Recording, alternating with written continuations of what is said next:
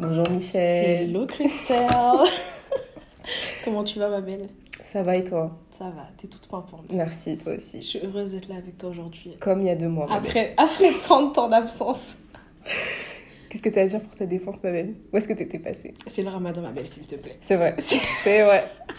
Bonjour à tous, bienvenue dans ce nouvel épisode de Ginger. Euh, on espère que vous allez bien après, euh, après tout ce temps. On est enfin de retour pour euh, le deuxième épisode de l'année, Mm. Au mois de- d'avril. On n'a même pas honte. non, pas du tout, c'est le pire. Mais, euh, mais voilà, on avait besoin de temps euh, pour se ressourcer, pour, Pour retrouver un... Exactement, retrouver un petit peu d'inspiration. Et nous voilà. Mais mieux vaut tard que jamais ma belle. Exactement. Alors, ma belle, quoi de neuf? Toi quoi de neuf ma belle? Ah, voilà, tu commences pas. Ça va, tout va bien, le capitalisme te traite bien. Euh, tu- en ce moment, je travaille pas. Et c'est génial. C'est vrai. Ah, c'est génial. Depuis peu, hein. Depuis Ah peu. oui, tu revis. Je revis. Mais je vois là, je vois un petit glow sur toi, c'est. Ça se voit que. Ça se voit que tout va bien. Arrête. non, mais vraiment, le chômage, c'est chic. C'est très, très chic. Mais moi, je le dis, hein, si vous pouvez vous mettre au chômage, Ouais, surtout que j'avais prévu, de... j'avais prévu de reprendre les, les cours euh, en avril, mais je m'étais dit non. Je te rappelle quand je t'ai dit, mais attends, septembre et tout, tu m'as dit, oh non, ça va être trop long. Non, look at you. Donc, euh, non, ça va, ça va. Et toi, ma belle? Bah, moi, ça va, ma belle, hein, le capitalisme, toujours. Mais t'es bien dans ton taf. Oui, je suis bien dans mon taf. Mais Ouais. ça reste un taf, tu vois. C'est vrai. C'est-à-dire que même si j'y prends du plaisir, ça m'handicape sur énormément d'autres aspects de ma vie qui Ouais, euh, écoute, pas, mais ça mais Il bon. faut faire des concessions. mais c'est bien, c'est cool. T'es un combien? Un petit 8 Euh, Non, ah. Un petit 7,5 Ah, c'est Ah, on bien. est pas mal. Non, on est bien, on est bien. On est en progression. ouais, on est bien. Putain, ma belle? Euh, un 7. Franchement, non, un 7. plus si- qu'un 7, tu travailles pas, ma belle. Mais je suis pas encore en vacances. Mais pourquoi tu travailles pas alors? Mais pourquoi, pourquoi faire? Ah, tu vas, t'es t'es pas encore parti en vacances Oui, tu Ah, vois, ok. je suis pas encore dans les Oui, conditions mais pour on être sait un, que- un 8 et demi. Mais un 7, c'est un, c'est un, un bon 7, tu vois. Donc, euh, donc Machallah, comme on dit. je peux pas dire la même chose. donc voilà. Alors, ma belle, Ma belle, tu commences avec le point culture let's go. Euh, si vous avez écouté l'épisode sur les masculinités, vous savez que moi j'attendais l'album de Santi depuis un, un moment. Et enfin, parce qu'il a été reporté euh, une, ou deux fois. fois, ouais, il devait sortir en octobre normalement.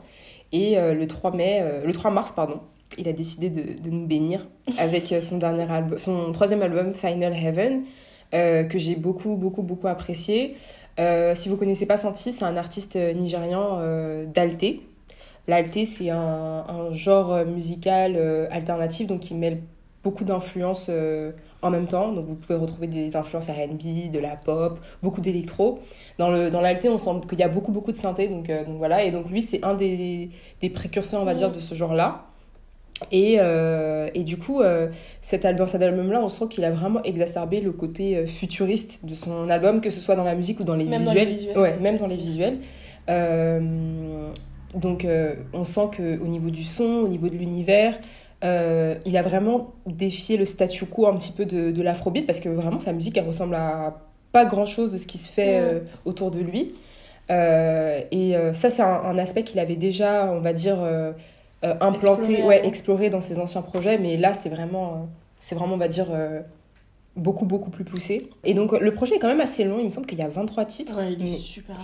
il est super long, mais Mais en fait, il est tellement varié que ça passe, c'est pas monotone. Exactement, c'est pas monotone. Je trouve que le, rythme est, bon. Euh, les influences se mélangent super bien. Comme je vous ai dit, euh, il va y avoir des basslines afrobeat, euh, il va y avoir des vibes très pop aussi, vraiment. Il y a des sons aussi très influencés RB. Moi, j'aime beaucoup, beaucoup, beaucoup quand il fait ça. Beaucoup de house, très important, beaucoup de house. Et donc voilà, c'est un projet que j'ai beaucoup, beaucoup, beaucoup streamé, que je continue à streamer encore aujourd'hui.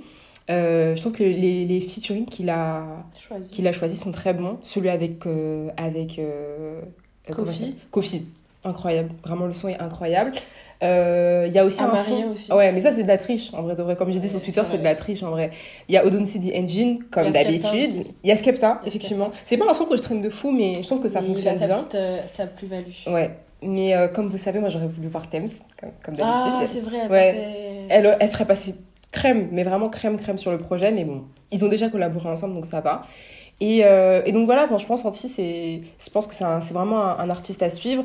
Et ce que j'aime beaucoup dans son univers, dans sa manière de faire de la musique, c'est qu'on a vraiment l'impression qu'il fait pas de concessions sur euh, ce qu'il a envie de produire. Et, euh, et au final, ça donne quelque chose de, de super original, de, de super frais, tu De vois. super propre à Ouais. Donc voilà, Final Heaven, senti. Et toi, ma belle? C'est bon, t'as fini ton TED Talk, ma belle. Oui. Tu voulais pas parler d'Atlanta? Euh, ah si, parce qu'il y a la saison 3 de d'Atlanta qui est sortie. Euh, Atlanta, si vous connaissez pas, c'est une série qui est produite par euh, Childish Gambino, Donald Glover pour... euh, Quand il est au cinéma. voilà, quand il est de aussi, voilà, exactement.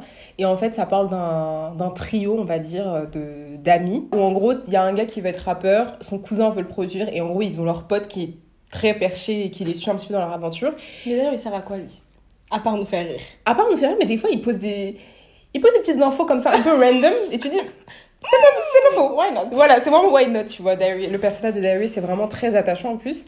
Et en fait, on, on les suit dans, leur, euh, dans leurs aventures, euh, comment est-ce qu'ils vont s'y prendre pour pouvoir gérer le management de l'artiste, euh, leur rapport au monde aussi. C'est vraiment une série qui est très, très originale. Surtout la saison 3, je n'en dis pas plus pour les personnes qui ont Ah non, me regardé. pas, s'il te plaît. je ne dirai rien, ma belle. Pour les personnes que vous, qui ont regardé, vous savez. Vous-même, vous savez ce qu'on a vu.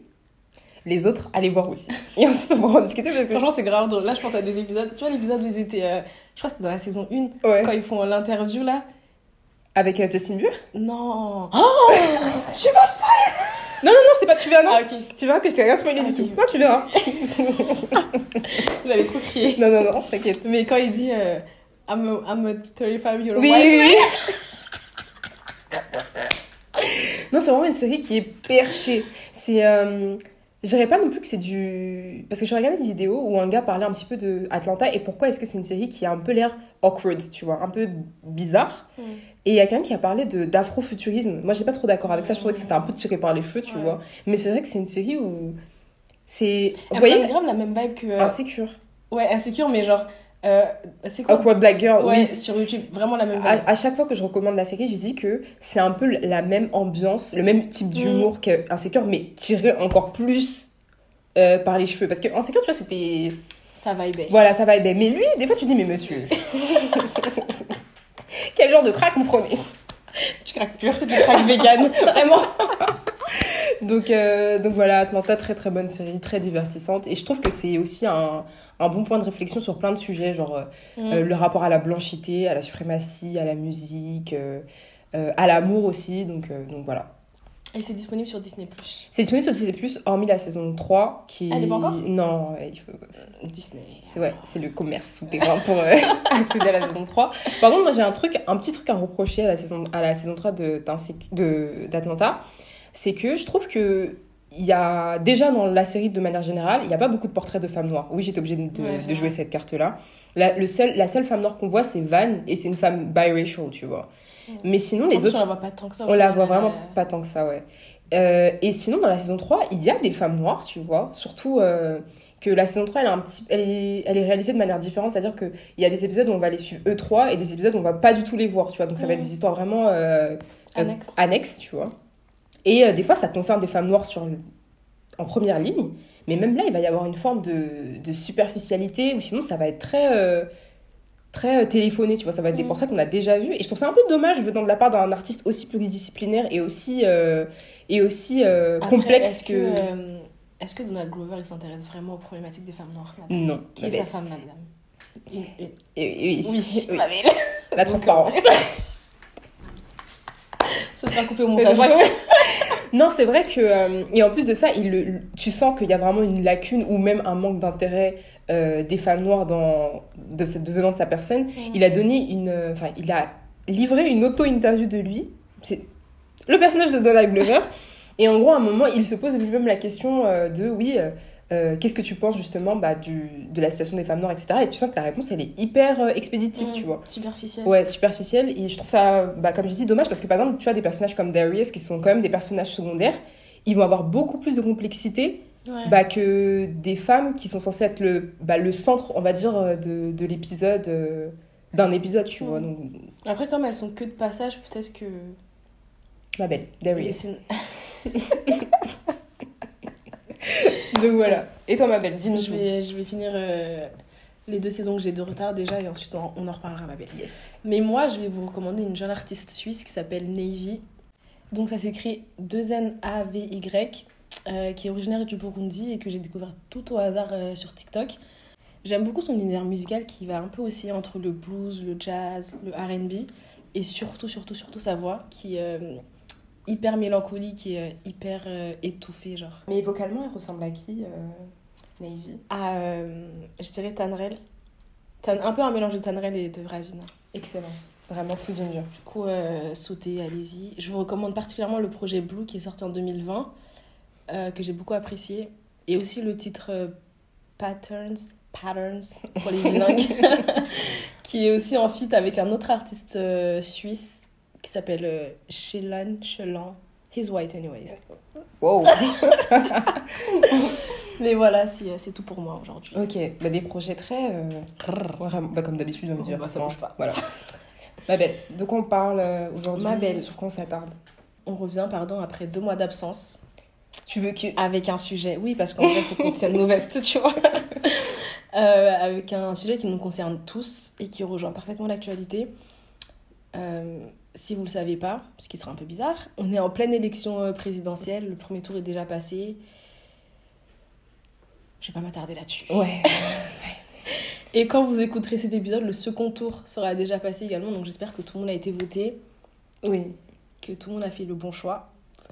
même si c'est vrai qu'au final, on se retrouve avec deux options qui sont à quelques nuances près. Vraiment, c'est bazardé. Très similaire. Ouais. Vraiment, c'est le ghetto. Il n'y a rien qui va. Euh, ouais, des politiques oppressantes et racistes à tout va, mais bon. Et anyway, aujourd'hui, on va s'attarder sur l'importance de la politisation, sur ce que ça signifie d'être politisé et surtout de l'impact que ça a sur nous dans le contexte français, des outils qu'on peut avoir et qui peuvent nous accompagner dans notre processus de politisation. Pardon, je perds ma voix. Et euh, surtout, pourquoi est-ce qu'en tant qu'afro-descendant et afro-descendante, on estime qu'être politisé, c'est essentiel? Donc, mhm. euh, c'est autant de questions auxquelles on va tenter d'apporter des éléments de réponse. Let's go. Et je commence, ma belle, en tenant ta veste. Oh, oh, oh. Avec une première question. Euh, qu'est-ce que ça veut dire se, politiser pour toi? Se politiser, pour moi, c'est euh, comprendre les rapports de force et de domination dans l'espace public. Et donc chercher à, à, être à l'abri de toute forme de manipulation et d'instrumentalisation du gouvernement auquel on est soumis. Euh, donc, en, vrai, en, en, somme, c'est euh, s'intéresser à la manière dont on est gouverné et aussi questionner la société dans laquelle euh, on évolue et chercher une forme de, de justice et d'équilibre sur le plan social. Et toi, ma belle Waouh T'es vraiment une poétesse, ma belle. Arrête. Moi, je suis totalement d'accord avec toi. je pense que la politisation, pour moi, c'est aussi le fait de remettre en question les différentes instances et les sphères qui nous entourent. Euh, autant les sphères privées que le public d'ailleurs. Et c'est un processus qui va nous emmener à nous intéresser euh, aux politiques, et pas forcément à la politique, mais aux politiques, donc notre aptitude à vivre en communauté et en société, et euh, à se pencher sur des réflexions et des pratiques qui vont être associées à, à, la, socialisation. Exactement. Exactement. C'est intéressant quand tu dis de... que c'est s'intéresser aux politiques mm. au pluriel, parce qu'en gros, ça, ça se réfère à tout ce qui va être mis en place sur notre manière de vivre en société et se pas politiser. ce qui est gouvernemental. Ouais, exactement. Et c'est se poser, euh, comme tu as dit, c'est toujours une question de remise en question sur, ouais, bah, est-ce que euh, les dispositifs, euh, les, ouais, les programmes qui ont été mis en place, est-ce qu'ils nous affectent, nous, en tant que personnes? Et se oui. c'est que oui. et c'est de, de, comprendre pourquoi, mais c'est aussi essayer de, bah, de s'en protéger. Je pense que si on se politise, c'est surtout aussi pour se, pour se protéger et pour, je pense, apporter une forme de contre-pouvoir, tu vois. Donc, euh, donc voilà. On va rentrer plus en détail là-dessus. Euh, ouais. Euh, mais du coup, ma belle, là, on, a donné on va dire, une définition de, de ce que c'était que de se politiser. Mais quels sont les outils à notre disposition pour se politiser, justement? Alors, je pense qu'il varie un peu selon, selon les gens, tu vois, pour tout le monde. Mais en premier lieu, je dirais on a des, les outils de connaissance habituels, donc les médias physiques et, et digitaux, les documentaires, la littérature aussi. Euh, personnellement, je pense qu'un des outils de politisation qu'on néglige le plus et qui pourtant euh, a un effet majeur, c'est euh, tout simplement la conversation en fait. Discuter avec les gens.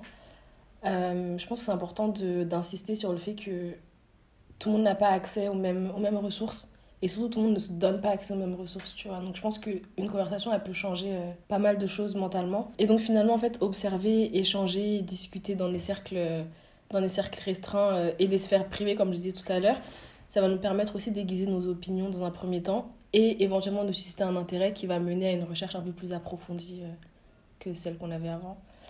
Et, euh, ouais. et je pense que ces, ces conversations-là aussi, elles permettent un peu de démystifier toutes ces actions qui font notre politisation et notre quotidien, tu vois, de les rendre plus accessibles et moins élitistes. Ok, c'est cool ça. Euh, c'est trop intéressant que tu parles de la conversation parce que je pense que quand on parle d'outils, on, on pense tout de suite à des trucs un petit peu plus. Un peu physique. ouais, ouais. voilà. Un petit peu plus. euh, Même matériel en réalité, tu vois. Euh, donc, euh, je suis totalement d'accord avec toi. Moi, je dirais que je te rejoins sur toutes les ressources que tu as citées, donc euh, les livres, les documentaires, que ce soit sociologiques ou historiques. Euh, et je pense que on doit, enfin, avec tout ça à notre disposition, ça doit forcément être accompagné d'une forme de réflexion aussi, et sur un intérêt euh, plus, comment dire, poussé sur tout ce qui a été euh, lutte, sur tout ce qui a été théorie politique, notamment euh, décoloniale, tu vois. Euh, et comme tu as dit, hein, les, les échanges interpersonnels, je pense que ça, ça, ça forme une, une grosse partie, on va dire, de la prise de position qu'on va avoir Ouais. sur certains sujets. Et je pense que euh, euh, tous ces outils-là, ils peuvent nous aider justement à transformer nos intuitions, euh, nos acquis, enfin nos expériences plutôt, en euh, justement des pensées un petit peu plus critiques et un petit peu plus euh, euh, complexes, tu vois. Donc ça, c'est intéressant. Et moi, je voulais aussi citer les réseaux sociaux, parce Ouais. qu'on on se rend compte que depuis quelques années maintenant, il y, a beau, il y a énormément de femmes noires, justement, que ce soit afroféministes, militantes, euh, militantes antiracistes, euh, enfin, en gros, toutes les militantes sur pas mal de sujets euh, de lutte sociale. Elles mettent à disposition, par exemple, des threads, tu vois, qui vont mêler de l'histoire, qui vont mêler de la sociologie, qui Mmh, vont de mêler euh, de la politique, euh, et qui vont vraiment aider justement les, per- les personnes justement bah, à déconstruire euh, certains acquis, que ce soit au niveau de la race, au niveau du genre, au niveau de la classe. Et ça, je trouve ça super intéressant parce qu'on se rend compte que bah, on a énormément de choses à, à reprocher aux, aux réseaux sociaux, évidemment, mais je pense qu'il ne faut pas nier que pour beaucoup d'entre nous, ça a été des espaces justement de démystification, de décryptage et aussi bah, de, conscientis- de conscientisation. Et je pense que Euh. c'est un des aspects du cybermilitantisme Oui, qui ouais. sont euh, les plus sains, Ouais. qui est le plus Ouais, important. je suis d'accord, je suis d'accord. Je pense qu'il y a beaucoup de gens qui se sont éduqués euh, Mm. bah, justement grâce aux réseaux sociaux et, et je pense que les réseaux sociaux aussi ont participé à une forme de, de démocratisation de, certains, de certains thèmes. Après, évidemment, ça a été instrumentalisé, il y a des gens qui qui, qui l'utilisent pas forcément à bon escient, Ouais. mais je pense qu'on peut pas, on peut pas, euh, c'est important de citer que voilà, tout ce qui va Ils être ont leur effet. Exactement, tout ce qui va être afroféminisme, euh, même toutes les, comment dire, toutes les réflexions autour du racisme, il y a beaucoup de choses qui se sont faites euh, sur Twitter notamment, sur Tumblr aussi, les blogs, enfin, voilà, il y a beaucoup, beaucoup Les nouveaux médias Mm, aussi. les nouveaux médias. Euh, euh, donc, euh, donc voilà. Euh, après, à titre personnel, je pense que c'est une bonne chose hein, qu'on s'éduque sur ces plateformes-là. En plus, c'est dans l'heure de notre temps, en réalité. Euh, mais je pense que sur le long terme, euh, ce sont des démarches qui doivent être un petit peu plus approfondies à l'aide de- d'outils et de Mm. ressources qui sont beaucoup plus, comment dire, Concret. concrète, ouais. Euh, concrète et un petit peu plus poussée, tu vois. Et je pense que la démarche de se politiser, c'est une bonne première étape qui doit marquer euh, un cheminement qui va un petit peu plus loin. Après, chacun, euh, chacun fera Chacun en fonction, justement, voilà, chacun ira en fonction de sa profondeur. Euh, et je me pose vraiment la question, bah, qu'est-ce qu'on fait après avoir pris conscience justement de nos conditions afro, à- en tant pardon, qu'afro-descendants? Parce qu'en vrai, c'est, c'est- je trouve que c'est très bien hein, qu'on se, dé- qu'on se conscientise justement dans le contexte dans lequel on est. Mais ça pose la question de qu'est-ce qu'on en fait? Et après, exactement, parce que je pense qu'il y a énormément de choses à faire, à, défaire, faire. À rebâtir, à ne pas faire. Euh, et, euh, et donc voilà, je me, moi je me pose la question de ouais, là on a, on a des outils, mais après qu'est-ce qu'on en fait? Est-ce qu'on on mène des en actions ces concrètes? euh, moi je pense pas qu'on ait nécessairement, nécessairement pardon, besoin de mener des actions, parce que être dans cette démarche-là, c'est épuisant, tu vois. Ouais, Mais je pense que déjà en avoir conscience, ça nous permet, nous personnellement, oui. de, de naviguer dans la société et dans les sphères dans lesquelles on n'est pas forcément attendu, tu vois. Donc tu penses que euh, aller chez- parce que pour moi, En tout cas, à l'échelle personnelle. Voilà, Après, pour moi, il y a- y a- une, échelle, une échelle un peu plus collective, globale, ouais. collective, je pense que il y a des organismes qui sont peut-être plus compétents que nous en réalité voilà. pour faire les démarches. Exact. Bah, je pense que la nuance, elle est là. Je pense qu'à échelle personnelle, euh, se conscientiser, c'est déjà très bien. Mm. Et je pense que, comme tu as dit, ça permet de nous mettre à l'abri de, de certaines situations.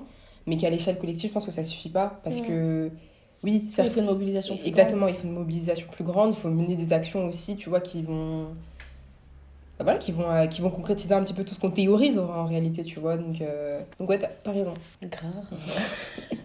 Et euh, du coup, ça m'emmène sur euh, ma prochaine question. Ouais. En quoi est-ce que, ou plutôt comment est-ce que la politisation, elle a aiguisé un peu ta vision du monde ces derniers temps? Parce que je pense que ces deux, ces deux trois dernières années, ta politisation, elle est partie crescendo, non? Ouais, ça, bah en vrai, je pense que tous les événements auxquels on a été, on a été Mm. confrontés nous ont un petit peu forcé à. En vrai, je sais pas, les- parce qu'il y a des gens qui ont pas Bah, qui personnellement. ont fait le choix. Oui, de fermer les yeux, oui, Ouais. tu vois. Mais. euh, bah, en tout cas, pour les personnes qui n'ont pas fermé les yeux, je pense que ça nous a tous un petit peu. Ça a tous Secoué, opéré un petit ouais, shift, ouais. tu vois, parce qu'il y a eu énormément de choses qui se sont passées et des choses qui étaient 2020-2021, c'était... Pendant le confinement, il y a eu beaucoup de choses qui ont suscité beaucoup de tristesse, beaucoup de colère, beaucoup de Mm. sidération. Et je pense que tous ces sentiments-là, ils ont forcément mené euh, à, une, comme j'ai dit, à un shift ou à une prise de conscience ou à une forme de radicalisation, tu vois. Donc, euh, euh, moi, la manière dont la politisation aiguise ma vision du monde, moi, personnellement, ça me rend plus lucide. hein. Ça me rend plus lucide du monde qui m'entoure. Euh, et mieux préparé aussi à la violence systémique, tu vois. Mmh. C'est-à-dire que euh, dans pas mal d'espaces que je vais euh, infiltrer, quand je parle d'espace, c'est euh, le travail, l'école, l'espace public, l'hôpital, etc. Je vais toujours être sur mes gardes, tu vois. Je vais toujours être sur mes gardes, je vais toujours faire attention à la manière dont on me parle, à la manière dont je vais répondre aussi, tu vois. Je pense que c'est Alors, important. Dont on te traite, surtout dans les, À la dans les manière. espaces médicaux. Exactement, à la manière dont on me traite. Euh, et euh, ça me permet aussi d'avoir une meilleure prise de position euh, bah, de ma condition individuelle, tu vois, de jamais oublier que, bah oui, certes, je- bien évidemment, je, quand je navigue dans, dans la vie tous les jours, c'est très épuisant de se dire, ah ouais, bah, je suis une femme noire, du coup, il faut que je m'en souvienne, tu vois. Mais, je sais pas, quand t'es, quand t'es confronté aux forces de l'ordre ou à l'administration française, c'est quelque chose, on, On va forcément, on va forcément te le rappeler, tu vois. Donc, et moi, je je comment dire, je veux jamais que lorsque j'arrive dans ces espaces-là, ce soit une surprise pour moi, genre en mode je le découvre. Ouais. Non, je le sais déjà, tu vois. Et vous allez. Et je veux leur faire comprendre que euh, vous allez pas me maltraiter à cause de ça, tu vois. Mm. Voilà. Donc je pense que c'est. Non, mais c'est- Voilà, voilà. Euh, et, et je pense que euh, moi aussi, ça me permet de recentrer mon regard sur le monde, tu vois. Et je pense que ce recentrage, il me permet d'améliorer aussi ma condition de vie. C'est-à-dire que je subis un peu moins, tu vois. Parce que, bah. T'es mieux préparé. Bah, exactement, parce que je suis moins préparée. Et je pense que quand tu es mieux préparée, en général, ton, interlocu- ton interlocuteur, pardon, il le sait. Ouais. Donc il y a peut-être. Ouais, je pensais à ça quand tu parlais tout à l'heure euh, euh, de pas accepter le fait que dans certains espaces on te traite mal. Puisque je me dis que nous, en réalité, on a la. On a, je sais même pas si c'est un avantage, mais en tout cas, on a le privilège de pouvoir répondre face à Ouais. ces, à ces maltraitances-là, tu Ouais. vois. Mais il y a des personnes, là, je pense par exemple euh, à des, à des mamans immigrées, tu vois, qui n'ont pas forcément déjà la langue française à leur avantage ou qui savent pas que on les traite comme ça Exactement. pour X ou Y raison et qui n'ont pas le. Qu'elles n'ont pas le droit, à, qu'elles n'ont pas accès à certains droits Mm. ou des choses comme ça, tu vois. Voilà, comme en fait, elles ont pas en fait ce qui enfin elles ont pas les outils nécessaires pour se défendre face à ça tu vois donc euh, Et ça rend leur expérience euh, ici beaucoup plus complexe, beaucoup plus, bah, en vrai, discriminante, tu ouais. vois. Donc ouais, en réalité, oui, oui, c'est un, un privilège. Et, euh, et je pense que sans euh, bah, toute la prise de conscience qu'il y a, euh, tout, comment dire, tout, tout le, toute la, la conscience et savoir comment le système français euh, fonctionne, son histoire, etc., tout ça, le fait de le savoir, bah, tu sais qu'en face de toi, bah, potentiellement, tu vas voir le résultat justement de, de De ce système-là. Et donc toi, tu te, bah, tu te mets en, en position euh, d'attaque, entre gros guillemets. En vrai de vrai, on parle comme ça, mais... c'est réel ré- En vrai de vrai, c'est réel. Hein. C'est c'est nécessaire si on veut pas se faire. En vrai, si on veut pas se faire bouffer, si on veut pas se faire marcher dessus, on est obligé Ouais. de. On est obligé de. constamment sur nos gardes Exactement. Et toi, ma belle Euh, moi je suis d'accord avec ce que tu dis et je pense que ça nous rend plus critiques de la société en fait et euh, si on va plus loin ça nous rend plus intentionnels dans nos choix dans nos décisions dans nos engagements et même dans nos fréquentations en fait. Toi, depuis que t'as lu Belle Hux, l'impression, euh, ça y est. genre avant j'étais pas comme ça. Ah purée je voulais recommander Bellux je vous en parlerai à la fin. Et euh, ouais du coup toi t'as dit que ça permet de centrer euh, notre regard. Et j'ai envie d'aller plus loin et de dire que c'est aussi un outil grâce auquel on va pouvoir recentrer et revoir nos priorités. Ouais. Du coup en termes de fréquentation surtout qui aura accès à notre temps à notre énergie euh, de quelle manière à quelle propension tu vois et ça je pense que dans un monde où on cherche la paix à tout prix C'est plus que nécessaire. c'est nécessaire Du coup, ouais, t'as raison. En gros, euh, bah, du coup, notre politisation, elle permet euh, de bah, déguiser le monde de manière à ce qu'il soit un petit peu plus, pas facile d'accès, mais que ce soit plus, fluide. plus fluide et plus facile à le comprendre entre grosses Ouais. guillemets, tu vois. Donc, ouais, ouais, carrément. Plus clair. Donc, ma belle, tout à l'heure, on a parlé justement euh, du fait d'être une femme noire, etc., confrontée à. Tous les jours, ma belle. Oui. d'être une femme noire, justement, confrontée au système français et donc à son histoire, euh, à sa politique, à son gouvernement, etc. Euh, donc, pour toi, que signifie être une femme noire politisée? Quel, quel impact il a sur tes relations humaines et quelle image, surtout, ça renvoie euh, ou quelle perception les gens semblent avoir de toi Parce que je pense qu'il y a une dichotomie, ma belle. il y a non, une dissonance carrément entre ce que tu es réellement ce que les que gens. euh, comment les gens te perçoivent ouais. Euh, Bah déjà, je pense qu'on peut pas répondre à cette question sans parler d'intersectionnalité. Clairement. Et euh, je pense qu'en tant que femme noire, c'est un des maîtres mots de notre identité en fait. Mm. Être au croisement de plusieurs oppressions, Et agressions. J'aimerais rappeler que l'intersectionnalité, c'est un outil. C'est pas une fin en soi, c'est juste un outil qui permet justement d'avoir une lecture plurielle en fait des, oppressions personne, ouais. et de comprendre que voilà, par exemple, une femme noire queer, elle va être confrontée justement à de l'homophobie, elle va être confrontée à du racisme, à de la négrophobie, de la misogynie, etc. etc. Voilà. Petite parenthèse. Merci pour ton intervention, ma belle. De rien. Donc pour moi, être une femme noire politisée, c'est euh, c'est un peu à double revers. C'est d'un côté, c'est un facteur de clarté énorme, comme on disait tout à l'heure, qui me permet d'appréhender et de naviguer du mieux possible entre euh, les différents euh, environnements que je suis amenée à fréquenter. Et de l'autre côté, j'ai aussi l'impression qu'il y a une espèce de, de diabolisation de la politisation et surtout des femmes noires euh, qui sont politisées euh, et qui va particulièrement affecter euh, L'ego masculin. de manière très négative et qui va se refléter sur la manière dont on est perçu et traité. Euh, donc en soi, euh, en fait souvent on a tendance à dire que les propos de, des femmes noires qui vont, euh, qui vont, qui vont parler de manière très, euh, Décomplexé. très décomplexée et très claire euh, sont perçus comme victimaires. Tu vois, Ouais. on leur colle le cliché de la angry black woman. Ça date, ça. Ça date, mais je pense qu'elle existe toujours. Oui. C'est juste qu'on on ferme les yeux. Et quand elles sont chanceuses, bah, elles ont les deux. Ah ouais, Euh. Victime et euh, angry. Ouais. Ouais. Mais du coup, pour en revenir rapidement à ce que je disais tout à l'heure, c'est euh, c'est- en fait c'est une question d'équilibre. Euh, connaître le système et faire son petit bout de chemin en voulant l'améliorer, l'améliorer, pardon, ne serait-ce qu'un peu, tout en ayant conscience que cette amélioration elle présente des limites Mm. contre lesquelles on n'a pas forcément les ressources nécessaires. Je pense que une fois qu'on l'accepte, c'est plus simple déjà. Une fois qu'on accepte qu'en vrai, on n'a pas forcément tout ce qu'il faut pour repousser les limites Ouais. du système, c'est Ah, plus mais, simple. mais clairement. Oula, tu dors mieux la nuit. Hein.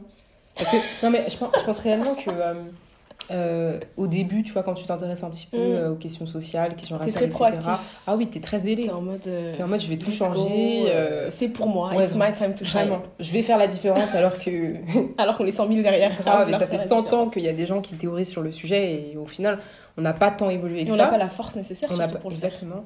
Mais ouais, je pense que quand tu. En vrai, en vrai je pense que l'expérience fait son, fait son travail dans le Mm. sens où elle va, elle va confronter les gens à, à la réalité en leur disant Ouais, ok, vous, êtes, euh, vous avez pris conscience des réalités, etc. Mais le système, il est plus fort que, Ouais, vos intentions en réalité. Ça me fait penser à un exemple que je donne toujours quand les gens ils disent euh, euh, il y a des policiers qui sont. Enfin, il y a des bons policiers, tu vois. Et euh, ce que je dis, c'est que ouais, tu peux être un bon policier, c'est-à-dire une bonne personne à part Mhm. entière. Mais à la fin de la journée, tu, re- tu rejoins quand même un système qui est oppressant, Oui. raciste, Violent. violent, misogyne, négrophobe, tout ce que tu veux. Et en fait, il faut réaliser qu'une personne à part entière n'aura jamais la force nécessaire d'aller à l'encontre d'un système tout entier, tu vois. Je Donc, trouve que euh, c'est l'exemple parfait. Vos bons policiers, au final, n'existent euh, pas. Ils, sont, Il n'existe pas. ils sont Il faut imaginaires. abattre la police. Ils sont, ils sont imaginaires, ma belle. Enfin, non, non, il faut abolir, pardon. Là, je dis abattre. Abattre, ma belle, tu veux, tu veux qu'on censure Ginger? Pardon, abolir le, le concept de la police. Mais ça, c'est un autre sujet. Euh, mais en tout cas, je suis totalement, euh, je suis totalement d'accord avec toi euh, sur bah, toute la, tout ce que ça représente d'être une femme noire euh, euh, politisée. Moi, je, je dirais que euh, être une femme noire politisée, c'est prendre conscience des intimidations, des tentatives d'intimidation, euh, d'exploitation, que ce soit raciste, sexiste, Ah. négrophobe, et de faire le choix de s'en protéger, tu vois. Pour moi, c'est ça, euh, être une femme noire euh, politisée. Euh, évidemment, c'est avoir une lecture intersectionnelle, des discriminations. Mais moi, je le vois sous deux, euh, perspectives. Euh, un peu comme toi, c'est-à-dire que je, je, je nie pas du tout le gage de protection, moi, que ça m'apporte d'avoir conscience que, voilà, lorsque je vais être au contact, par exemple, d'un homme, il y a des possibilités qu'il soit misogyne, donc voilà, tu vois. Euh, donc, ça, me- comme j'ai dit, ça me permet d'avoir conscience des, des oppressions bah, qui pèsent sur nous, le patriarcat, etc., des rapports de pouvoir qui pèsent sur nos corps aussi, parce que c'est pas forcément des, des, des oppressions euh, Mental. mentales ou euh, psychologiques, c'est aussi, euh, c'est aussi physique. En revanche, euh, l'autre revers, parce que tu as parlé de revers, pour moi, il est extrêmement brutal. car c'est des, pardon, des prises de position qui nous prennent tellement, tellement d'énergie. Du- Rien que l'aspect intersectionnel, c'est-à-dire qu'on doit avoir l'œil sur le racisme, on doit Mm. avoir l'œil sur le patriarcat, on doit avoir l'œil sur, euh, Le sexisme. sur le la sexisme, sur la blanchité. Ça n'en finit Tout ça pour une personne. tu vois, comme tu as dit, ça n'en finit jamais. Et en fait, je trouve que ça, ça, dans un premier temps, ça crée beaucoup de colère et beaucoup de frustration parce que on se dit, mais en fait, il y a tout ça à, Mm. à affronter en fait dans une seule vie. On n'a que 20 et quelques ans. C'est chaud, tu vois. Euh, et pour. euh, J'aimerais citer Audrey Lorde parce que. je- As usual. Oui, parce que je- Fais-toi plaisir. Euh, la colère de l'exclusion, des privilèges immuables, des mauvais traitements, les réponses aux réactions défensives, la récupération. Et tout ça, c'est des choses avec lesquelles nous. Et c'est une liste qui est non exhaustive, évidemment. Et, euh, et quand je repense à tout ça, je me dis que bah, nous, en tant que personne, on doit porter le fardeau de tout ça, ouais. tu vois? Et hum, ça me fait penser aussi à un tweet que tu disais, oui. euh, euh, en gros, on, on décide d'être dumb, genre de, de pas comprendre, tu Ah, c'est moi qui ai tweeté ça Peut-être. Moi, en tant que t'as RT, mais des fois, je me dis, les personnes qui n'ont pas conscience. Ah elles- oui, c'est parce que j'ai dit ignorance is bliss. C'est-à-dire Oui. que des fois, choisir d'être bête, C'est le bonnet, là. c'est le Ah bonheur. oui. Parce que là, depuis que j'ai choisi cette voie, ma belle, comment je suis heureuse. Oh là là. Mais je vis, je vois des papillons à longueur de journée, euh, je chantonne avec les oiseaux. Tu vois, genre, des fois, je me dis, ouais, non, les personnes qui n'ont pas besoin de. qui n'ont pas besoin justement de réfléchir sur tout ça, elles sont, elles sont tranquilles, vraiment. Est-ce qu'elles le sont vraiment Non, elles le sont pas vraiment. En vrai, c'est une- c'est qu'une illusion. C'est qu'une illusion parce que le, la violence systémique, elle, est- la Mais violence systémique qu'illusion de sociale. toute manière dans la vie. Pardon Tout n'est qu'illusion de toute manière. Oui, tout, tout n'est euh, qu'illusion et à un moment, même si tu le comprends pas, t'es forcément euh, confronté à la. À la à Oui, mais par exemple, tu vois. regarde. Tu vois, c'est qui Tanguy? Oui. euh, Tanguy. euh, de Zemmour? Oui. Oui, bah oui, qui ne sait pas. Tanguy la star. tu penses que lui, il vit d'illusions ou tu penses que il réalise vraiment pas? Ou alors euh, il réalise que au final, il a beau être avec Zemmour, ça reste quand même un, un homme noir, euh, tu vois? Ah non, moi je pense qu'il vit d'illusions. Il vit d'illusions, clairement. Donc il se dit que lui, c'est un, un, un N-word différent, genre. Ah mais oui Ah oui, oui, oui. Il dit, moi je suis, ah, je suis vraiment pas un négro comme les autres, genre, vraiment. Je pense qu'il dort avec cette phrase carrément. Non, je refuse de le croire. Ah si, gros. Ah si, si, je... je- Et en plus de ce que j'ai compre- pu comprendre, euh, il a été adopté, tu vois, Ouais. par une famille En plus, c'est un euh, malien, j'ai tellement le seum. Ah là là vous en, vous en avez pas Non Je suis sénégalaise, ma belle. Euh, donc ouais, non, moi je pense qu'il se noie d'illusions, tu vois. Mais je te cache pas que Mais moi, c'est tellement malsain. ce genre de personnage, euh, avec un complexe d'infériorité aussi exacerbé, je j'essaie même pas de m'intéresser à comment ça fonctionne Non, mais en fait, je vois. me dis, comment est-ce que. Alors, ça veut dire qu'il a été élevé avec un, un lavage de cerveau euh, C'est possible. incroyable parce que c'est comme. un exemple un peu bête. Ouais. Mais c'est comme quand.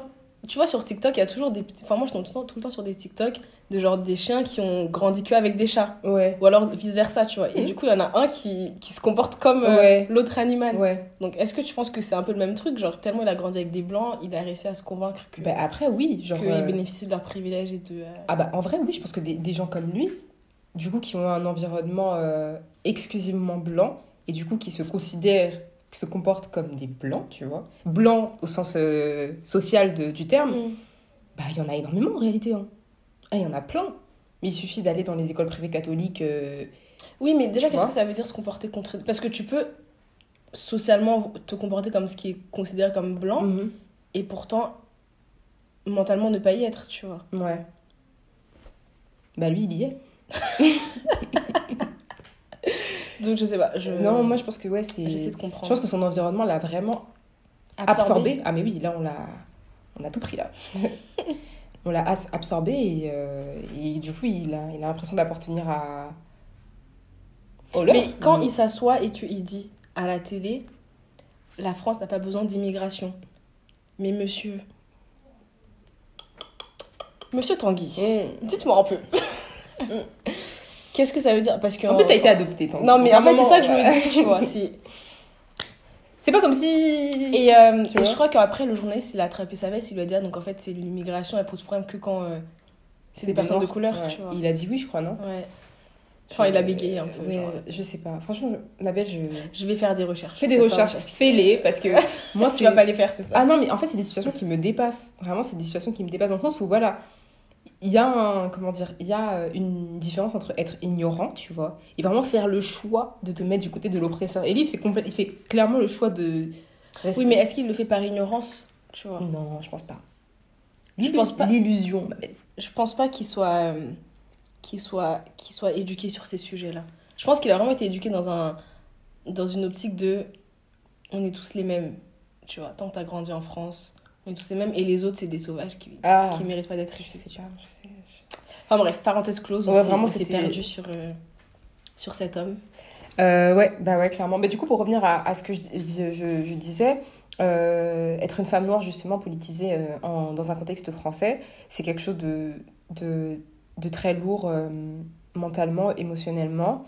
Et je pense qu'en réalité, tous les sentiments de colère, etc., de frustration qui sont forcément là, c'est normal.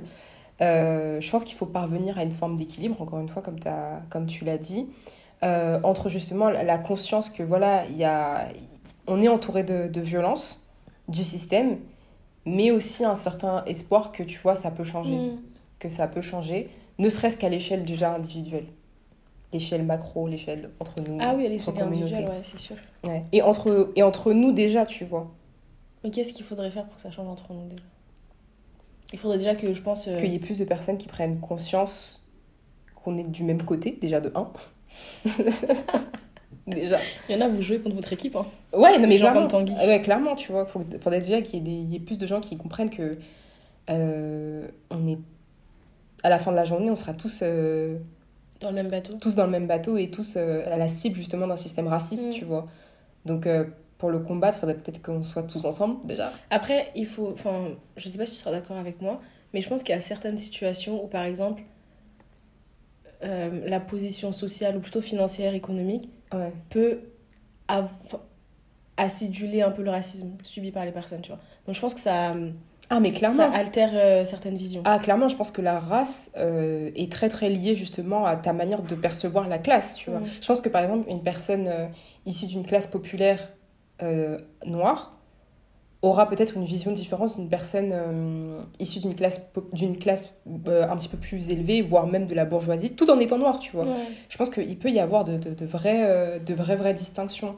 Mais encore une fois, à la fin de la journée, que tu sois justement un CSP+, à la défense, euh, hyper plus confortable, etc., homme noir, et un autre homme noir justement dans une situation de précarité, lorsque vous serez tous les deux confrontés justement à au système blanc, justement, euh, de manière générale, vous allez subir le racisme tous les deux en fait. Vous allez rester, enfin, vous serez toujours considérés comme des hommes noirs justement euh, euh, par rapport à par rapport à ça, tu vois. Ouais, mais je pense que ça, les gens le réalisent pas. Je pense que nous, on le voit pas. parce que là, tu donnes l'exemple d'homme noir et qu'on a un point de vue extérieur. Même pour des femmes, hein, ouais. Mais les personnes qui sont. Par par exemple, la personne, l'exemple de, du CSP, Ouais. dont tu parlais, je pense que lui, il se rend pas compte qu'il peut potentiellement être confronté au même racisme qu'une personne. Oui, oui, oui, exactement. en dessous du Ouais, ouais, je pense aussi, ouais, ouais. Mais justement, je pense qu'il y aurait, on aurait beaucoup plus à, à y gagner si on comprenait que Mm. euh, l'enjeu de la, de la classe n'enlève pas du tout la problématique race, de la race, tu vois. Au, bien au contraire, ça, ça- ça se saurait sinon. Ça se saurait. On saurait si le capitalisme réglait tout ça. Au non, le capitalisme, justement, il, a- il alimente le racisme, tu vois. Il empire les choses. Donc, euh, il empire les choses. Donc, euh, donc voilà, comment est-ce que je vois les choses. Et du coup, euh, du coup pourquoi est-ce que. je pense qu'on l'a un peu dit là, mais pour entrer plus en profondeur, pourquoi est-ce que tu. Enfin, pour quelle raison est-ce qu'en tant qu'afro-descendant, être policier, ne serait-ce qu'un minimum? Franchement, Mhm. on vous demande juste C'est bare minimum. de bare minimum. Pourquoi est-ce que c'est nécessaire selon toi? Parce que comme on l'a dit tout à l'heure, on vit dans des...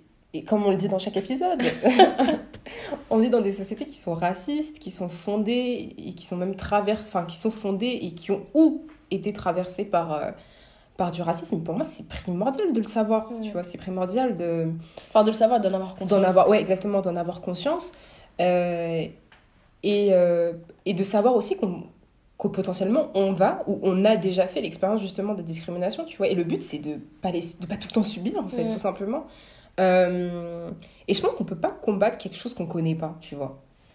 Euh, quelque chose dont on n'a pas conscience. Donc, et le truc, c'est que encore une fois, si on vivait dans un pays où voilà, euh, quand, allais, quand tu te rendais, pour reprendre encore l'exemple de l'hôpital ou même de la, de la police, parce que c'est les, les, exemples les plus, les plus flagrants en France, si par exemple, si on allait dans ces espaces-là et qu'on n'était pas tout le temps confronté à du racisme, évidemment, il n'y aurait pas besoin de se politiser. Mais le problème, c'est que. C'est le cas. C'est le cas, en fait. C'est le cas. C'est-à-dire que quand on, on, on se rend à l'hôpital pour, pour se soigner, on a 50% de chance de se faire maltraiter juste parce que de ne pas se faire soigner correctement de, de pas se faire soigner correctement du, du, fait de notre de notre couleur de peau tu vois donc ça pour moi c'est pour avoir un minimum de dignité c'est essentiel de de le savoir et, euh, et en fait d'ouvrir des pistes pour lutter contre la, la, violence sociale, tout simplement pour rester en vie en fait, ouais. tu vois. Pour rester en ouais, vie. Et franchement, pour... des fois, c'est vraiment une question de survie. C'est vraiment une question de survie et pour euh, essayer un petit peu bah, d'avoir une expérience de vie un petit peu. Euh, un, petit peu sympa, quoi, tu vois. Donc, euh, donc voilà, il faut pas oublier qu'on vit quand même dans un pays dans lequel le racisme structurel maintient beaucoup de groupes raciaux et sociaux sans défense euh, face à la violence de l'État, donc euh, beaucoup de discrimination, euh, que ce soit systémique, que ce soit inter interpersonnel.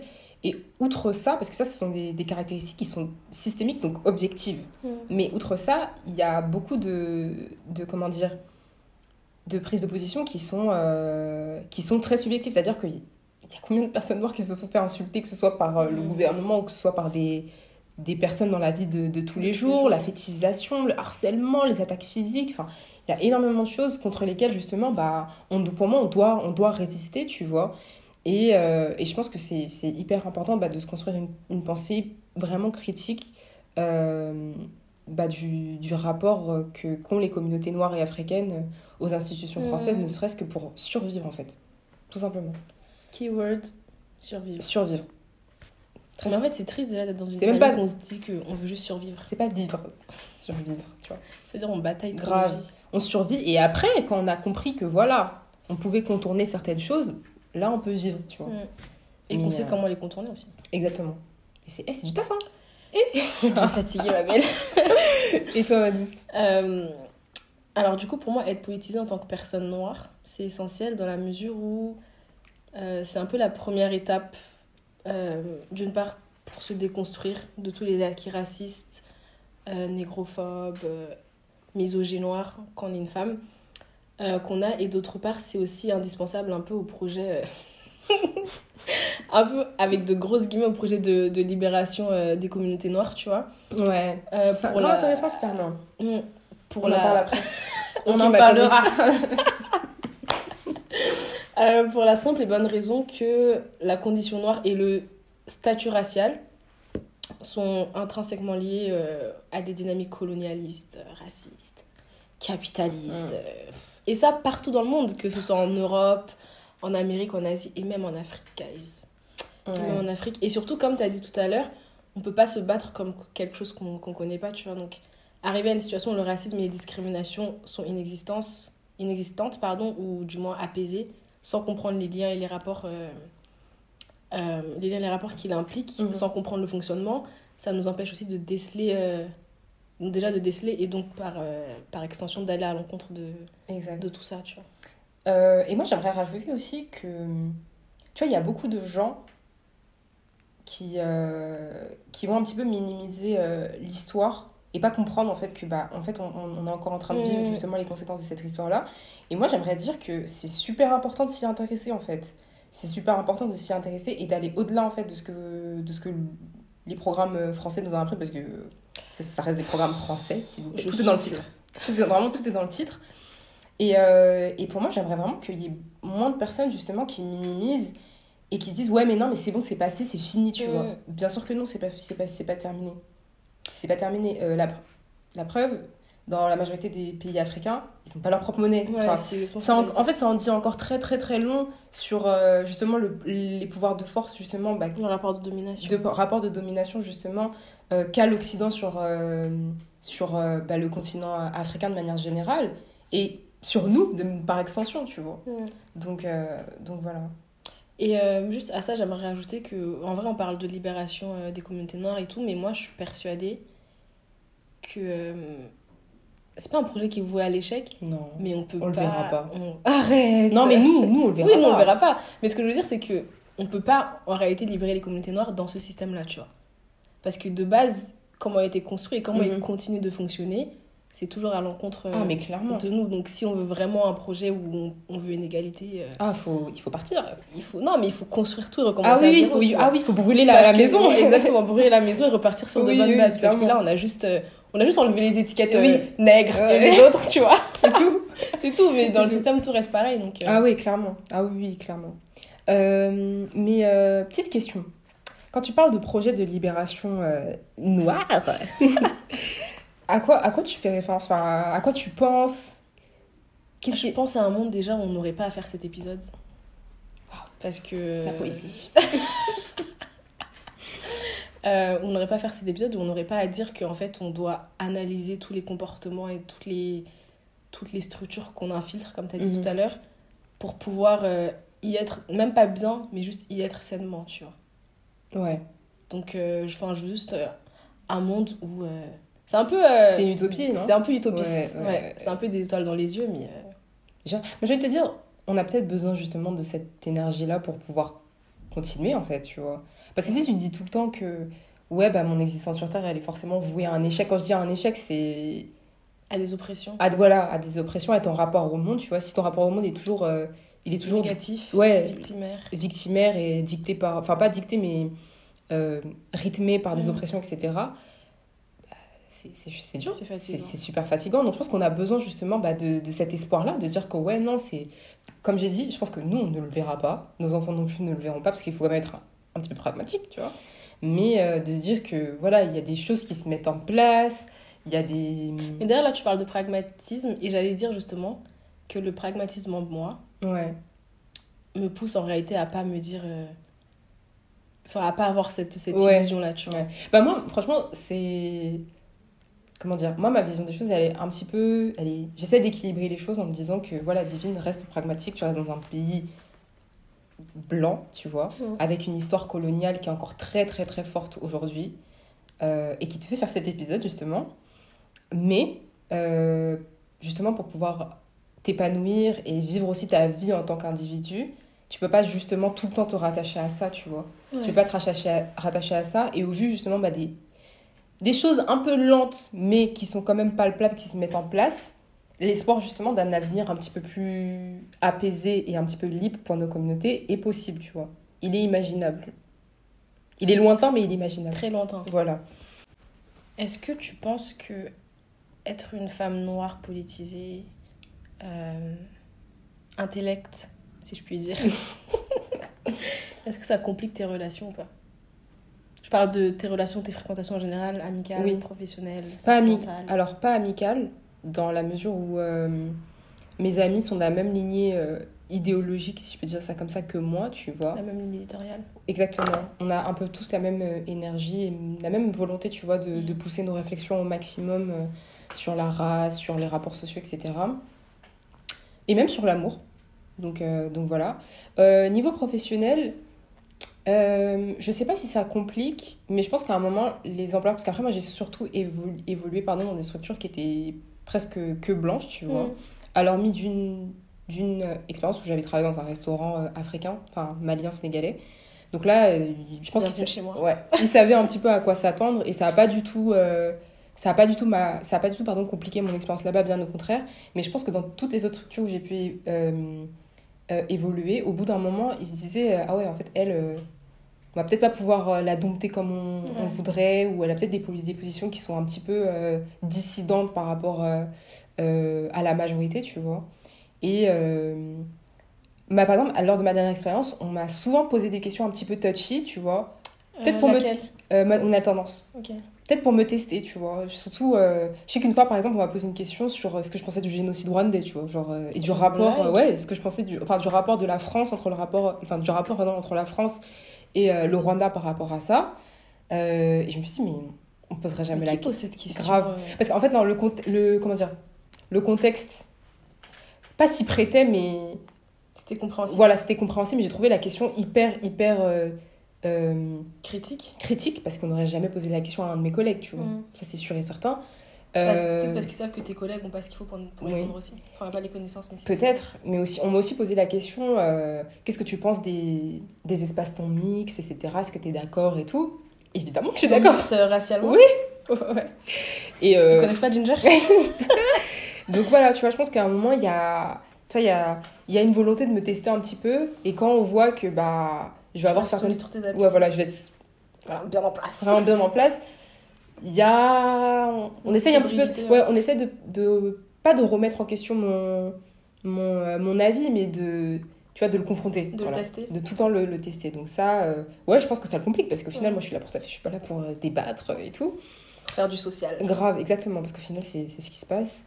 Euh, les relations sentimentales, un petit peu quand même, parce que euh, lorsque je discute avec. euh, lorsque j'ai discuté avec le, le sexe inverse, il y a beaucoup de. Avec le camp adverse. avec le camp adverse, euh, c'est pas que je faisais peur, tu vois, mais Si, ma belle. C'est un... je- tu vois l'énergie, mais tu connais l'énergie de toute façon, tu l'as T'as vu comment j'ai bégayé Mais tu sais, c'est plus. Euh, c'est l'impression que. J'intimide, voilà, ouais. tu vois, c'est en mode euh, ah ouais, bah en fait ça rejoint un petit peu ce qu'on disait sur euh, l'épisode sur le féminisme. Je crois qu'à un moment on disait que voilà les, les hommes de manière générale, Ils font semblant. c'est ce que j'allais dire, mais oui, mais dans le sens où euh, y a, je pense qu'il y a cette volonté, comme ce sont des hommes et donc il y a un rapport euh, de domination domination. qui va avec euh, leur position d'homme. Je pense qu'il y a, il y a cette volonté de cette volonté pardon de, de conserver ce pouvoir-là dans les relations aussi euh, amoureuses, tu vois. Et des fois, ça s'est un petit peu ressenti où quand on allait débattre, quand j'allais avoir certaines prises de position, bah tout de suite, euh, C'est avancé à reculons. ouais, ça avancé, avancé un, un peu, un peu à reculons. Et moi, j'ai trouvé, j'ai toujours trouvé ça hyper, hyper dommage, tu vois, parce que de manière générale, c'était des hommes bah, qui, qui prétendaient aimer les femmes avec un pour peu ça que je de... te disais, mecs, ils font semblant. tu vois, voilà, qui prétendaient avoir aimé un petit peu, enfin, qui aimaient, pardon, avoir des femmes bah, qui avaient un petit peu du jote ou qui s'adressaient Qui à... avait une prise de position. Ouais, qui avaient une prise de position, tu vois. Oui, mais ils aiment tant que ça dépasse pas la leur. Tu vois. Ouais, voilà. Et quand ça remet pas en question leurs problématiques. Exactement. Et, euh, et ouais, moi j'ai toujours, trouvé ça dommage parce que des fois tu te poses la question, tu te dis, mais est-ce que je tomberais sur quelqu'un qui, qui s'aligne, tu vois, Mhm. à ma prise de position et qui va pas tout le temps la voir comme une menace, mais plutôt comme une manière justement d'échanger et d'évoluer ensemble, voilà, exactement, de critiquer les choses mutuellement. Enfin, De Ginger, en fait. Voilà, bah, moi clairement maintenant je me. Enfin, je pense que c'est possible parce que je- moi je pars toujours du principe où je me dis si que toi si. t'existes, c'est Et- sûr que. Waouh, mes phrases. Mais ma mère, en cohésion, là. Voilà. si j'existe, c'est que forcément il y a quelqu'un qui correspond à ça, mais c'est bon là. Où es-tu, monsieur Ouais, c'est bon. Donc euh, voilà. Et toi, ma belle Je pense qu'en vrai, ta réponse, elle rejoint la mienne, non? Euh, bah moi professionnellement là maintenant que j'y repense j'ai eu euh, j'ai- j'étais très chanceuse Ouais. genre je suis, tombée- je suis jamais tombée dans des espaces où euh, qui étaient genre soit exclusivement blancs ou alors blancs Mhm, euh, mais qui qui qui n'étaient pas aware mhm. des autres situations tu vois par exemple mon dernier stage euh, ma, ma tutrice c'était trop une puce Mhm. c'était j'aime pas ce terme mais elle était pas loin d'être une alliée tu vois ouais, le semblant d'elle. Ouais, là. Voilà. On Ouais. n'était pas loin. Et là, mon travail actuel, déjà, il y a, y a de tout. Mhm. C'est vraiment girls and gays, euh, Mhm. euh, blacks and whites. Même toi qui dis diversité, là, c'est en dire. non, mais voilà, c'est l'essence même de, Ouais. euh, de la marque. Mhm. Du coup, euh, du coup, ça va. Et je pense que aussi, quand, ce que je fais, c'est que quand je postule, en tout cas, par exemple, là, euh, vu que c'était un vrai travail et pas juste un travail alimentaire, Mhm. j'ai beaucoup mis en avant Ginger, tu vois, parce que je voulais être sûre que j'arrive dans un espace où ils savent que. Que j'arrive dans un espace où ils savent, ils connaissent mes prises Ouais. de position et ils savent que euh, les, les, euh, les problématiques liées euh, aux, aux communautés noires, aux femmes et tout, c'est des choses qui me tenaient à cœur. Et j'en ai parlé à plusieurs reprises pendant mon entretien. Euh, mes managers, ils étaient en- enfin, je- maintenant que je les connais et tout, Mhm. au début j'étais en mode, en fait, ils voulaient juste m'avoir. Mais du Ouais. coup, maintenant que je les connais, je sais que c'était vrai parce que mon manager, il avait beaucoup insisté sur le fait que lui, avoir de la diversité dans son équipe, c'était primordial, tu vois. Et que... Non, toi qui n'avais pas de diversité. vois, c'est all in, c'est all inclusive. Mhm. Du coup, euh, j'ai pas ce problème-là et en vrai, on parle de tout. Juste, alors, dans mon équipe, on est très mélangé. Dans les autres équipes, un peu moins. Mhm. Euh, Parce que toi, t'es au niveau créatif, c'est ça? Créa comme, ouais. Ouais, ok. Euh, et les autres équipes, bah, je pense que franchement, c'est pas un problème de. c'est pas un problème de fermeture d'esprit, c'est vraiment juste bah, ils sont blancs en fait. Du coup, il y a, y a, des problématiques qu'ils n'ont pas, ils jamais eu à explorer dans leur vie. Mhm, mhm. Et si tu leur apportes pas le sujet sur la table, ils vont pas faire l'effort d'aller chercher. Tu vois. Mhm. Donc, par exemple, la dernière fois, euh, on a eu, j'ai eu la fameuse conversation sur le mot black ah. que je redoutais depuis que je suis arrivée. Et j'étais en mode, euh, mais en fait, pourquoi tu dis pas noir, tu vois? Et c'est vrai que la réponse commune qui ressort, c'est bah, c'est juste une habitude. C'est juste, euh, ouais. on a entendu le... et je suis en mode, oui, mais déjà, si les noirs vous disent de ne pas dire black ne le dites pas. c'est aussi simple que ça. Et du coup, après, je leur ai expliqué qu'en fait, ne pas enfin, dire black au lieu de noir, c'est encore plus offensant. Et le fait qu'ils associent le fait d'être noir à quelque chose d'agressif, de violent ou de repoussant, ça, c'est extrêmement problématique. et un truc qui mérite pas justement de remise en question, c'est encore plus Du coup, euh, bref, du coup, je pense que voilà, ça a fait des petits bouts de chemin et tout, mais c'est cool d'avoir face à moi des personnes qui sont prêtes à recevoir des critiques, tu vois. Ah oui, ok. Ouais, ouais, ouais. Euh, après, amicalement, ouais, comme toi, euh, je pense que mes potes, euh, ils sont plus ou moins dans la lignée que moi. Et quand c'est pas le cas, de toute façon, on a des conversations. De toute façon, vous me connaissez. Oui. Ah, vous allez écouter cet épisode. je tiens des vestes à longueur de journée. Et mes amis qui étaient pas forcément comme ça, je pense qu'il y, a, y a une sélection naturelle qui s'est faite avec le temps. À un moment, il faut pas déconner. On n'a pas le temps de niaiser. Sentimentalement, ma belle. Ah, comment t'as soufflé? Alors Non, en vrai, je suis une gamine parce que euh, le, quand j'ai été confrontée euh, au camp adverse, mhm. en vrai, j'ai eu la chance de tomber sur des personnes qui étaient assez ouvertes d'esprit, tu vois. Attention Le camp adverse qui va écouter euh, l'épisode, on n'a pas dit que vous étiez pas ouvert d'esprit. Non, non, mais qui sont ouverts d'esprit, mais qui sont aussi dans la même. qui sont pas intimidés par une ah, prise de position ou par le fait que je m'exprime de telle ou telle manière mhm. ou que voilà, tu vois. Ouais. Mais je sais qu'ils existent. Et peut-être que c'est juste que mon énergie, quand je tombais sur, 1, 2, 3, pardon, sur ce genre de personnes, était explicite et que du coup ça a arrêté l'échange. Euh. Mhm. Ah, mais si je suis une ouf bah, Mais ma belle, attends, on va couper. pardon, il fallait que je lâche un blaze. euh, mais ouais, ça va hein, pour l'instant. Euh, c'est fatigant. Ah, en fait, c'est fatigant. parce que la première, la première question que tu te poses, c'est euh, est-ce que je vais devoir batailler face à cette personne? Ouais, non, mais non. Non. Après, moi, je suis déjà tombée sur quelqu'un où euh, il n'y avait pas besoin de batailler, tu vois. Genre, euh, les sujets étaient. Il y avait plein de sujets de discussion, tu vois, et je pouvais être. Euh, je pouvais avoir mes opinions de manière générale, et on n'allait pas me dire, ouais. Enfin, j'allais pas sentir, tu vois, l'intimidation. C'est pas, pas l'intimidation, c'est que à long terme, ouais. tu sens que la personne, elle est en mode. Eh, vas-y, elle, elle, est relou. Ouais, ah, ouais, ouais, ouais, ouais, Ah ouais, tu vois. Ouais. Et ça, cette énergie-là, on n'en veut pas. On n'en veut pas du tout. On n'en veut pas du tout. On n'en veut pas. Euh, du coup, dernière question, ma belle, avant de, de clore l'épisode. De clore l'épisode. Quelles œuvres euh, littéraires ou artistiques t'as politiquement radicalisé euh, Alors, je vais citer pas mal d'œuvres. la première, je pense que vous connaissez Sister Outsider, évidemment, d'Audrey Lorde. Pour moi, c'est un incontournable, vraiment, c'est un incontournable euh, qui m'a aidé à remettre en perspective justement l'idéologie euh, féministe occidentale et à penser et à prioriser surtout d'autres grés de lecture féministe mmh. euh, et leur nécessité. Donc, c'est vraiment en comprenant que voilà, le féminisme que, qui, qui répondrait à mes attentes et à ma réalité de femme noire ne se trouvait pas dans le féminisme blanc, tu vois, le mm. féminisme occidental. Et, Vous euh, pouvez écouter notre épisode sur le féminisme. Ouais, un, je, je, pense que je, je, parle, je rentre en beaucoup plus en profondeur de ce, de ce livre-là. Et je, je, regrette qu'il ne soit pas plus euh, mis en avant, mis en avant parce que c'est un livre que j'ai découvert, euh, tu vois, en, creusant les mm. espaces mais c'est le cas pour beaucoup d'écrivaines noires. Euh, beaucoup. Il y, a beaucoup, genre. il y a beaucoup d'écrivaines. Par exemple, Bell Hooks, elle n'est pas traduite en français. Bell Hooks, je pense à Toni Morrison. Toni Morrison, elle est traduite, mais encore une fois, il faut la connaître. Mais après, Toni Morrison, c'est différent parce que c'est de la fiction, tu vois. Donc elle, elle a oui, mais c'est une fiction qui est très. Euh, bah, elle, a, déjà un petit peu très radicale, genre oui, oui. Blue West Eye, euh, c'est une lecture très difficile. Mais elle a déjà plus, ça sera beaucoup plus facile de la, de la trouver en librairie. Elle a plus d'expositions, tu vois. Alors que vraiment les les les penseuses... qu'il y a vraiment beaucoup beaucoup de- d'expositions, c'est chez Mamanda. Ouais, ouais, ouais, ouais. Chimamanda, mais parce qu'en vrai de vrai, quand tu, quand tu lis une Chimamanda et qu'après tu lis une, une Bell Hooks ou une Toni Morrison, tu sens la différence Ouais. de, de radicalité, tu vois, dans, dans, dans l'écriture. Donc, euh, ouais, Audrey Lorde, je vous la recommande, mais tellement, tellement, tellement, surtout qu'elle a, elle a aussi, euh, elle apporte aussi une perspective pour les femmes queer, tu vois. Et ça, je trouve que c'est super, super euh, intéressant euh, bah, de mettre en lumière aussi cet aspect-là. Donc, il y a, cette, il y a cet ouvrage-là. Euh, Il y a Une colère noire, qui est un, qui est un, un livre de Tan- Ta-Nehisi Coates. Donc, c'est une, une lettre qu'il a écrite à son fils, en fait, pour lui expliquer un petit peu euh, comment est-ce que le système américain fonctionnait.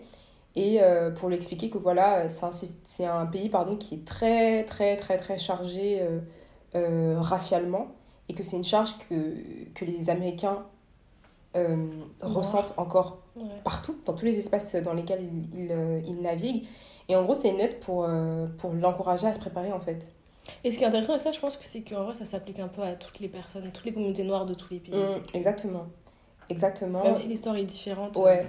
Bah là, après, du coup, c'est vraiment le, le contexte américain, tu vois. Donc, euh, il parle de, du système de la justice, il parle de l'incarcération de masse, il parle euh, du rapport qu'on a dans les transports en commun. Enfin, vraiment, c'est un livre qui est très, très fort. Et euh, en ce moment, je lis euh, Africa Unit de Hamza Bakari euh, Yabara. C'est un livre qui parle, en fait, de, du panafricanisme, en fait Mm. de comment est-ce que ça a été pensé, pourquoi est-ce que c'est nécessaire. Et c'est un livre qui est, qui est très dense. Déjà, je ne l'ai pas terminé. Ça fait, ça fait un mois et demi que je le lis. je ne l'ai pas terminé.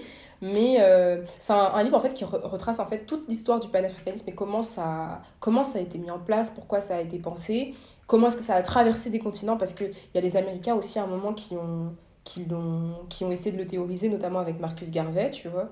Il y a eu ça. Comment est-ce qu'il est arrivé en Afrique? Comment il s'est, il s'est comment dire, euh, comment il y a eu des liens tissés entre l'Afrique justement et la diaspora, euh, que ce soit en France ou même euh, aux Caraïbes. Et je trouve ça euh, super, super intéressant d'avoir une vision un petit peu plus complexe justement bah, de ce qu'est le panafricanisme, parce que je pense que dans les milieux militants, on en parle beaucoup. Mais, que du- réellement ce que ça implique. Voilà, mais, mais que du ouais, faut qu'on retourne en Afrique et que Ouais. on le développe, tu vois, alors que c'est beaucoup, beaucoup plus complexe.